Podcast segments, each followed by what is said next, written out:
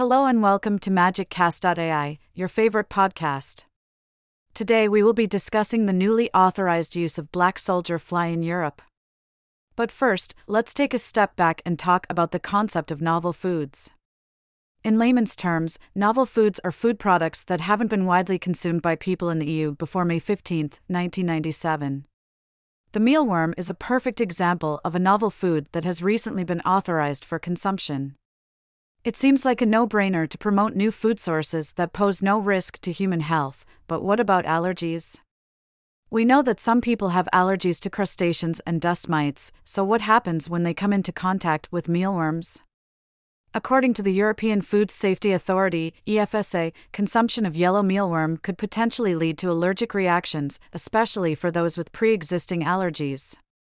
However, such risks are already taken into consideration and properly labeled to give people living with food allergies more power to make informed decisions and avoid products that contain ingredients to which they are sensitive. Now, let's turn our attention to the sustainability of the food system.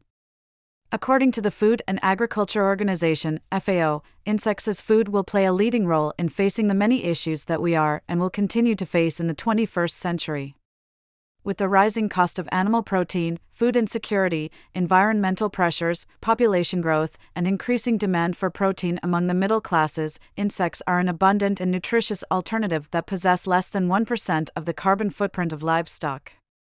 Humans have already consumed over 1,900 species of insects, and with the recent authorization of mealworms, we can expect other insects to make their debut on our dinner plates soon enough.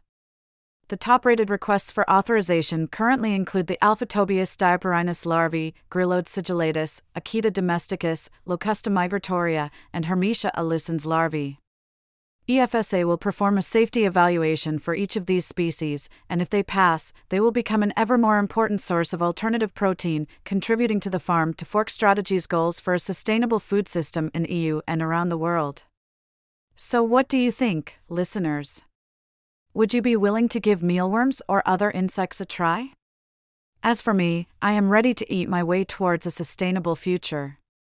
That's all for this episode of MagicCast.ai, your favorite podcast. Tune in next week for another exciting episode.